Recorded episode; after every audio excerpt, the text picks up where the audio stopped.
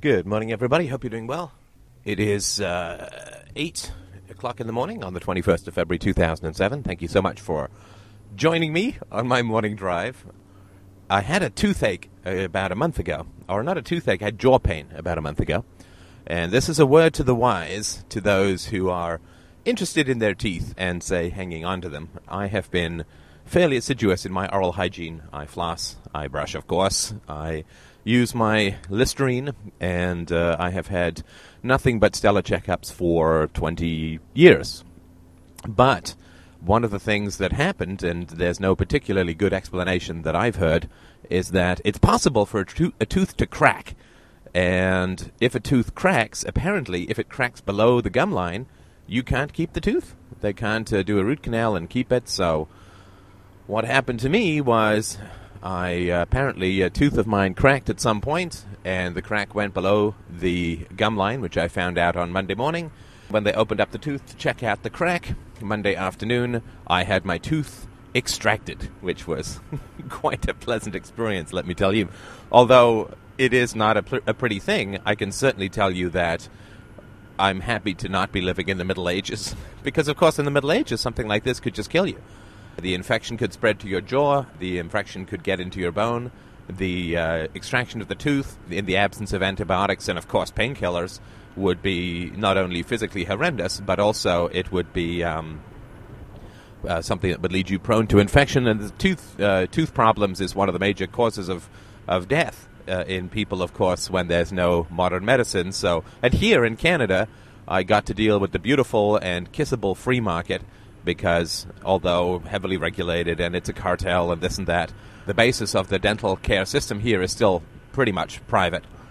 It's uh, inflated in terms of price because it's a set price. You can have a monopoly and a set price when it comes to being a dentist, just not so much if you're, say, a software company. But I did get to deal with the beautiful free market, which meant almost no waiting times, which meant a very comfortable, relatively physically comfortable experience. So now, of course, uh, with the excitement of uh, leaving my job to do Freedomain Radio, I may have to cough up $5,000 for a dental implant, but we shall see. It's right at the back. It's so strange. I actually still have all my wisdom teeth, as I've mentioned before, so it's right at the back uh, on the right hand side, bottom jaw, just before my last wisdom tooth, so I may not need a tooth. Uh, back there, as I do, do a whole lot of chewing near my jaw hinge, but we shall see. So anyway, I just wanted to mention that's why I was incommunicado for the last uh, two days. Now, a topic that came up, or has been coming up, I think, a little bit recently. There's a couple of them, and I'll try and deal with them in the order in which they occurred to me according to my extensive notes. But the one that I'd like to deal with this morning is doubt. Ah, doubt our beautiful, malevolent, annoying, and essential companion on the road to truth. Doubt, doubt thy name, we worship at, even yea, as we curseth and spitteth at thee for being annoying. The compared to what that we talked about in Jennyism Part 2 is essential, and of course, as I mentioned in that podcast and have mentioned before, and was really the introduction to my master's thesis. The compare to what is essential and not automatic. It is not an automatic function of consciousness to compare ideas to external reality. There are a number of after the fact justifications that consciousness seems to invent for itself. Now, when we say consciousness, what we mean is state educated consciousness. There really is no uh, alternative to that at the moment. Even if you went to private school, it is highly likely that your teachers were educated in public school and certainly went to. There are no private universities, at least here in Canada, and those in the U.S. are still heavily bound or bonded to the state.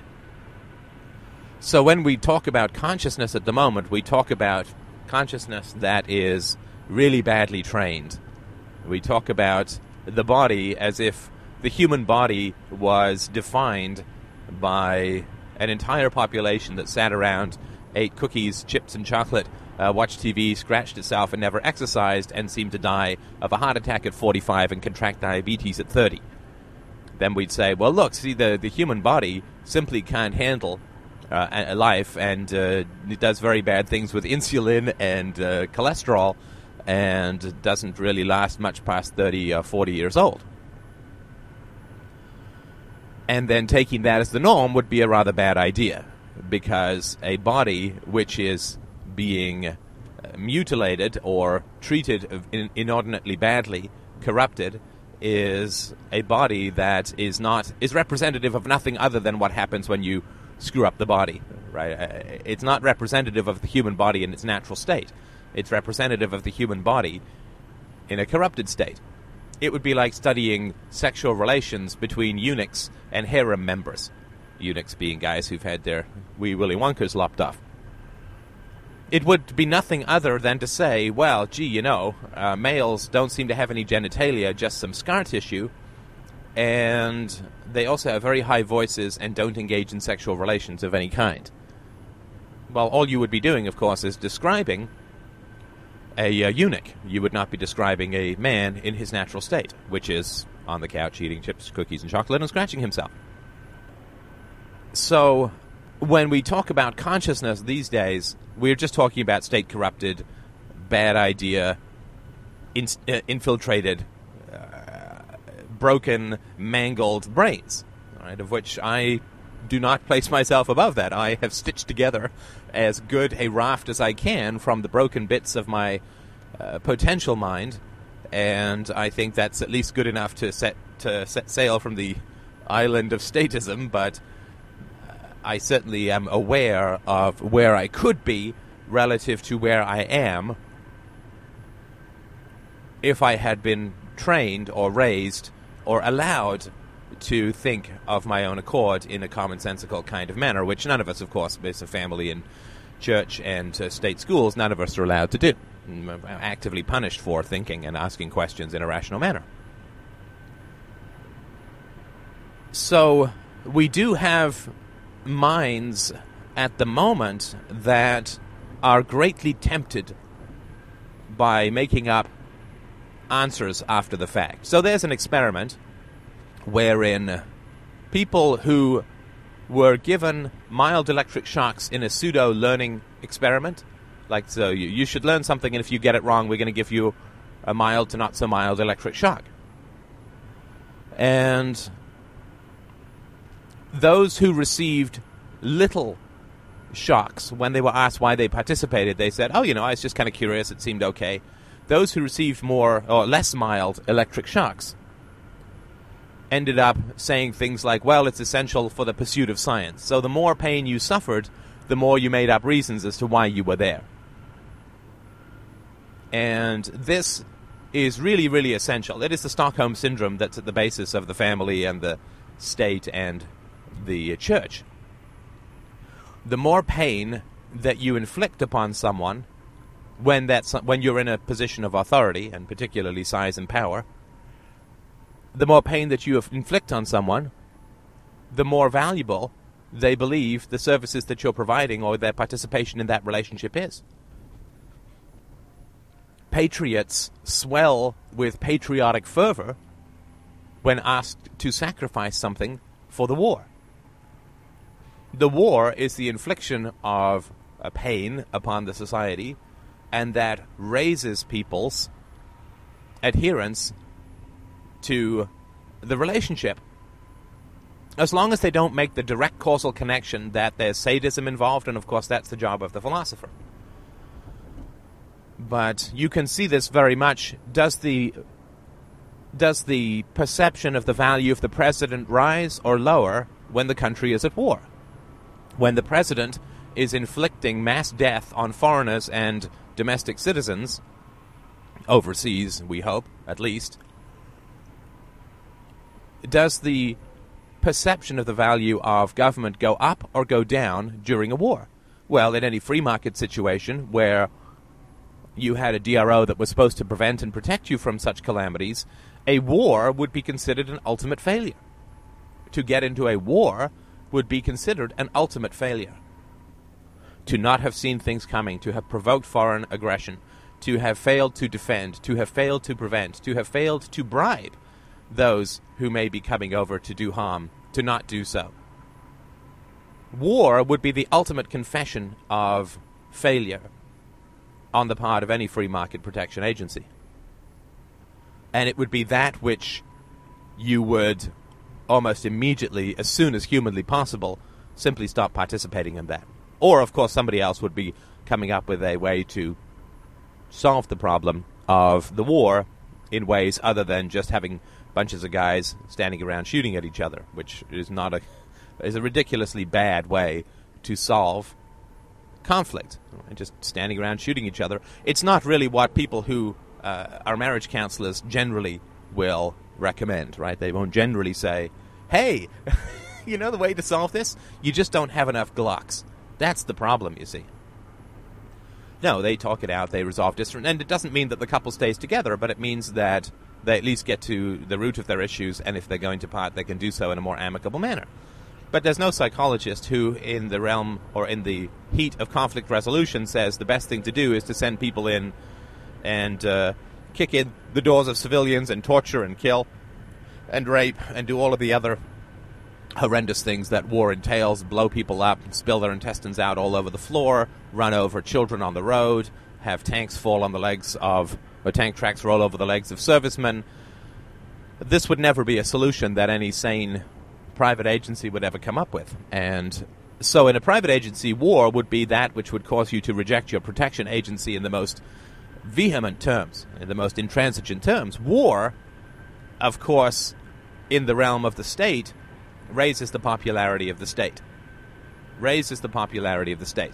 There is important psychological reasons for that, of course, which is that in a situation of conflict, many people, women and children especially, and old men and very young men, many people need the protection of the elder, right, of the tribal leader. And so when there is a state of danger, the value of the tribal leader in a statist situation, and by that I include the uh, ownership of people and property that occurs in a primitive tribe from a central leader and a witch doctor. So, adherence to the whim of the ruler in a dangerous time is a natural psychological phenomenon. It's completely wrong, but that's okay. I mean, we have far more truth than our biology was originally designed to automatically provide us, right? The Earth being round and so on. So, there is this problem that people will sort of make stuff up, make stuff up after the fact, and that is not, I would say, inherent in human consciousness.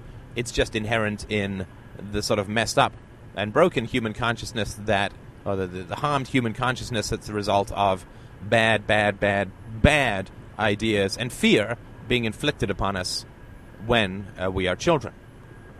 Now, once we understand that the ideas within our minds are distinct from the actions of reality. I'm just going to say reality, that's the actions of matter and energy within reality, or the properties of those. What goes on in our mind is distinct from that which goes on in reality. Our capacity to think and reason and all of the sensual information is or enters into our mind from objective reality but the ideas that we form in our mind about objective reality are based on our interpretation of the sensual data which comes into our mind, right? So you look around, you see all this stuff, you see a world that looks mostly flat, and the same way that a microscopic piece of algae on the surface of an egg would think that it was really crag like and white and, and wouldn't know that it was on an egg, we don't know that simply through the evidence of our senses. We wouldn't know that they're infrared. We know a little bit about that there's radiation, but we think it's just a heat burn from the sun, although it happens on cloudy days as well when we get sunburns. So we wouldn't know anything about radiation. Uh, we don't know anything about uh, sound that occurs beyond our hearing until we get an uh, oscilloscope.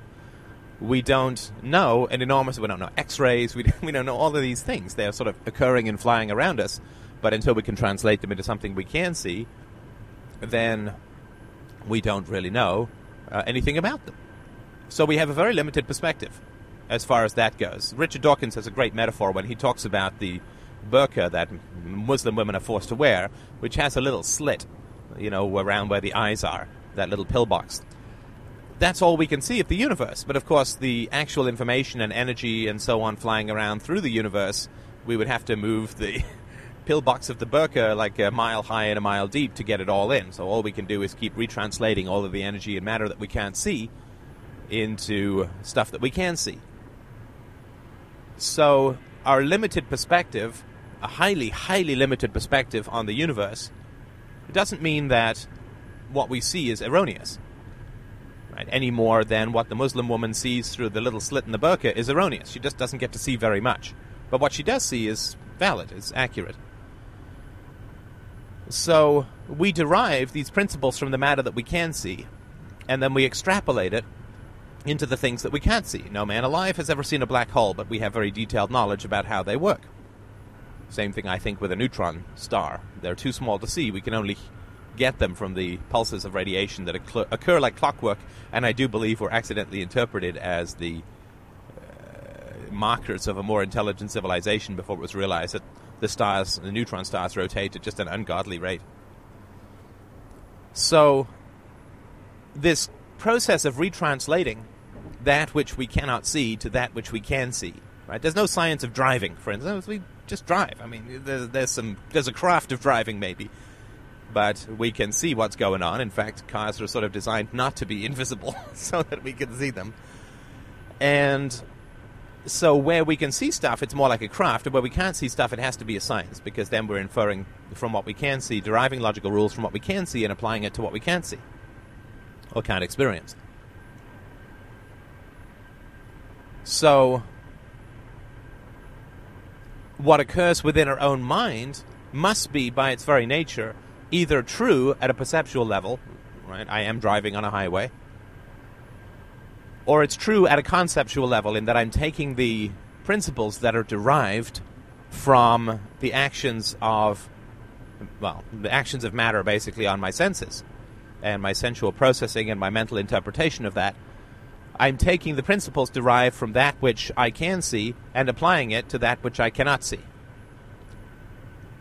And even for the things that I can see, I'm trying to determine regular patterns and regular uh, habits and trying to understand the principles by which matter and energy affects each, uh, each other and not only the perceptual truth of what hits my senses, but also the conceptual truth about why it does what it does and how matter and energy affect each other at the visible and non visible level. So, what goes on in my mind is derived from sensual reality, but is extrapolated far beyond the sensual reality. And it becomes somewhat akin to this. So let's say that you read, you've read, I don't know, a thousand detective novels, something kind of formulaic, a thousand science fiction novels, a thousand fantasy novels, something that's kind of formulaic.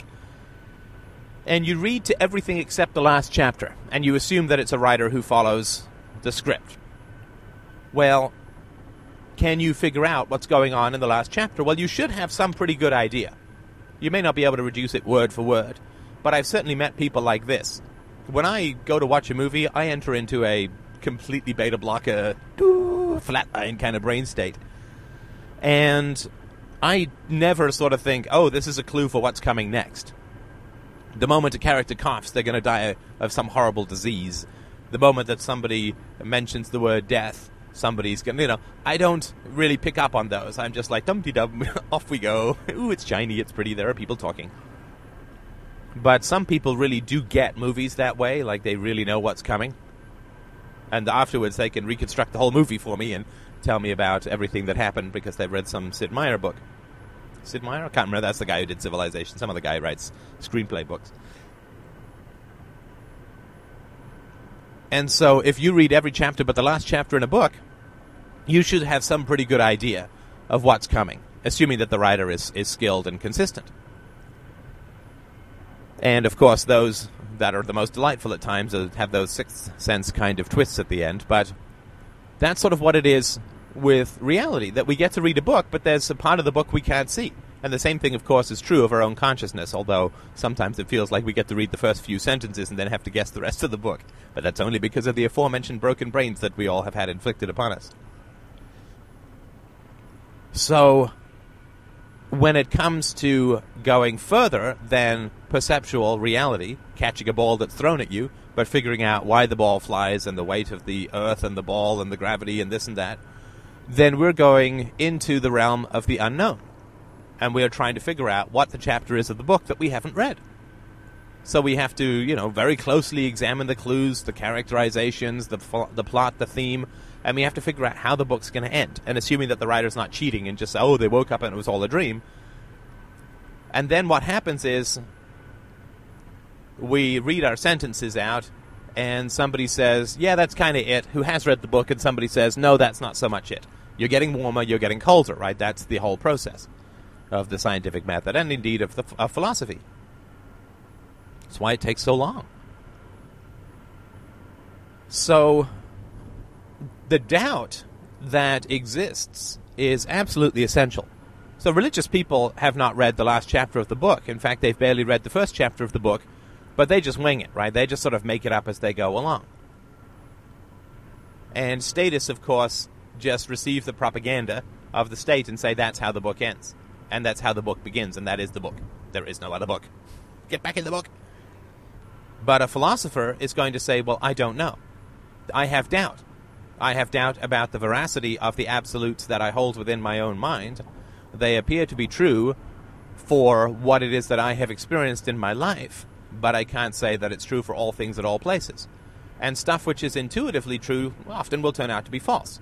So, for instance, Galileo's famous experiment dropping things off the uh, Leaning Tower of Pisa, that he br- took up a bowling ball and an orange. And it was intuitive to everyone because one of them is much harder to lift. And when you drop it on your toe, it hurts a hell of a lot more than the other. Everybody's sense was that the bowling ball was going to fall a whole lot faster than the orange. Just seems logical, right? And of course, when you drop a bowling ball, it appears to move with much greater rapidity because of the impact than the orange. I mean, just sort of from waist high. But it turned out to be incorrect. Of course, it turned out that everything falls at the same rate, the only difference is air resistance. So, there's sort of an example where everyone thinks they know the end of the book. How does the plot of the bowling ball and the orange end? They both fall to the ground at the same rate. Why even read the rest of the book? We know what happens. We know what happens. It's like a badly written soap. It's telegraphed. Everyone knows what's going on. There's no doubt. But that's not, of course, how the book does end, right? So you don't get to learn. If you think you know how the book ends, then you don't really get to learn. You don't get to learn much at all. And you become welded to a defensive position. You become welded to a defensive position. So it's my theory that human beings, when raised logical, when raised in a, in a really logical manner, are going to be a whole lot more logical and benevolent and better. And I think there's some evidence for that, in that you have some ways of explaining why, say, the culture of Canada is quite a bit different than the culture of, say, Syria or Saudi Arabia. And it has a lot to do with how the people are raised. We're raised in a lot more rational fashion here in Canada and in the United States than people are raised in uh, the Middle East. So I think there's some evidence for it. I think I know the ending of the book, which is that privatizing education and privatizing everything else results in a far, far, far, infinitely better world. And I think there's evidence for that. And I think there's very strong evidence for that. And there certainly are logical reasons why that should be believed, not just in terms of the argument from effect, in that I don't use violence, other people don't use violence, and the reason we don't use violence is not because we fear we're going to be arrested. It's not. If I if I knew a cop was not going to arrest me, I still would not steal. Well, maybe a tooth I'd steal, but I still wouldn't steal from a store. And that is true, of course, of most people. So there's lots of good reasons as to why we think all of this stuff is going to work. There's stuff which I know is true based on both experience, direct sort of personal experience and logic.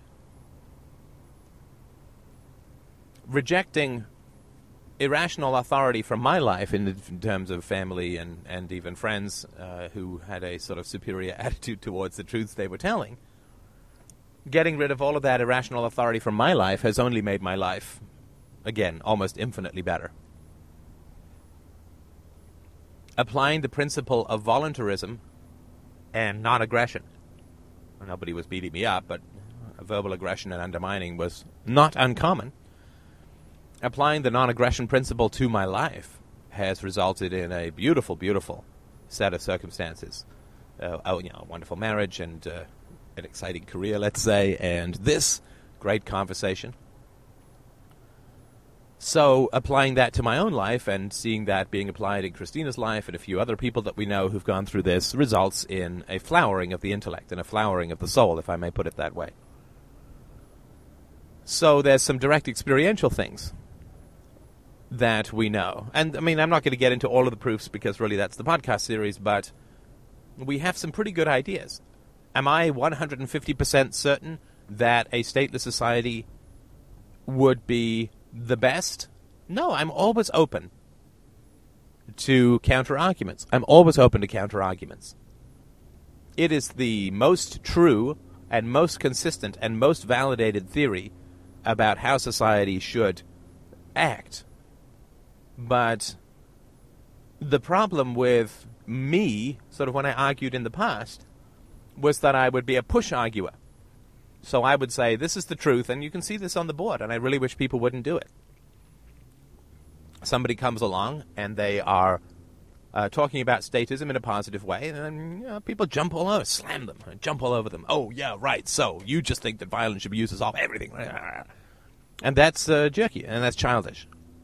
You want to be a pull debater, not a push debater. A push debater is somebody who just says, this is the truth, right? And if you don't get it, you're an idiot. Or you're corrupt. So, uh, which do you want to be, evil or stupid? It's your choice. well, that's called being a push debater. And what it actually does is just push people away, and that's people who haven't handled and processed their own doubt. Now, once you've handled and processed your own doubt, you can invite people in to correct you. You can invite people in to tell you how it is and then just pepper them with questions in the Socratic method. Once you've mastered your doubt, you don't need to tell people how it is. You can invite them in to correct you and then just keep asking them questions. Oh, but I don't understand if this is the case how this works with that. I don't understand if you're against violence how you think that the state public schools are going to be funded. Like I'm just not sure about that. And that's a much more civilized way of leading people towards the truth, right? The truth that is inflicted on people is not a truth that sticks. Like it doesn't stick anywhere. They, they may agree with you, but they'll just wander off, and they haven't they haven't integrated and they haven't internalized the process. And so, being a push debater is not recognizing it, it's not it's having doubt and not accepting and absorbing that, and it also is a precarious and willed position. That's what turns people into aggressive push debaters. It is a very insecure position. The process by which you have arrived at your philosophy.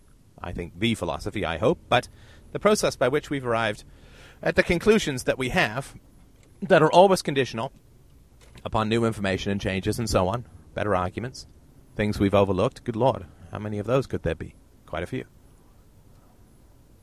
But the positions that we have arrived at are the result of a methodology and a process. And it's the process, as I've talked about before, that is absolute. It's the scientific method that's absolute. It's not scientific conclusions that are absolute. That becomes dogmatic and religious in essence.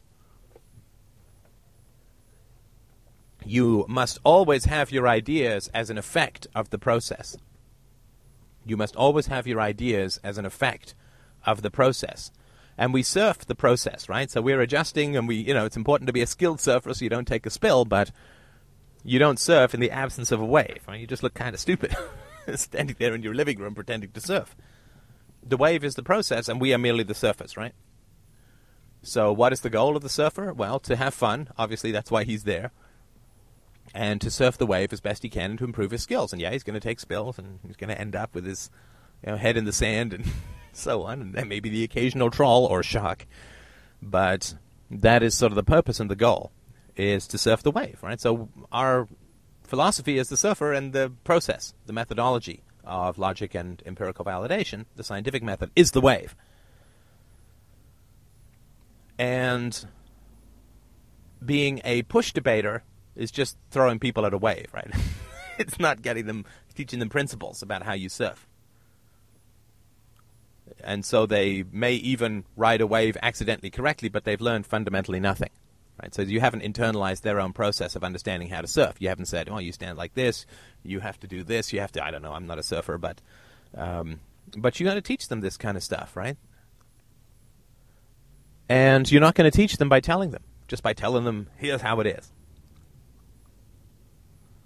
I mean, I know that sounds funny from the guy with 650 podcasts, but I have uh, uh, I've gone through the doubt thing for 20 years, and I think I've got a fairly good handle on it. I'm not always perfect at it, but I've got a fairly good handle on it. And so I can, but even even I'm not so much of a push debater. I do try and tell people um, uh, the principles and not what to do. The principles, not what to do. I don't say to people, leave your family, don't leave your family. That would be a push debater. I don't say to people, you damn hypocrites, you want to get rid of the state and you can't even take on old mommy. You cowardly jerks, or something like that. Because also, that's, you know, once you've gone through some serious personal work, you realize just how difficult it is. And it's a jerky, like if a surfer, and I, I've sort of seen these kinds of people more on the ski slopes, right? So they've started skiing when they're you know three years old, and then they look upon people who can't ski as incompetent, right? Without recognizing that they just learned very early and so on. So with philosophy and introspection and self knowledge, once you have really dug in, you realize how difficult it is. And once you realize how difficult it is, you can have sympathy with the people who are struggling, who are just starting out. Because it would not be wise to scorn someone for something that is very difficult. Oh, especially of course if you haven't done it, right? That's not a that's not a very good way to do it, I'm telling you. So the doubt aspect is absolutely essential when it comes to understanding the world, understanding the relationship between the ideas within your mind and the outside world, and recognizing that you, you know, we want to be the Roach Motel. You know, sweet stuff come in and get stuck.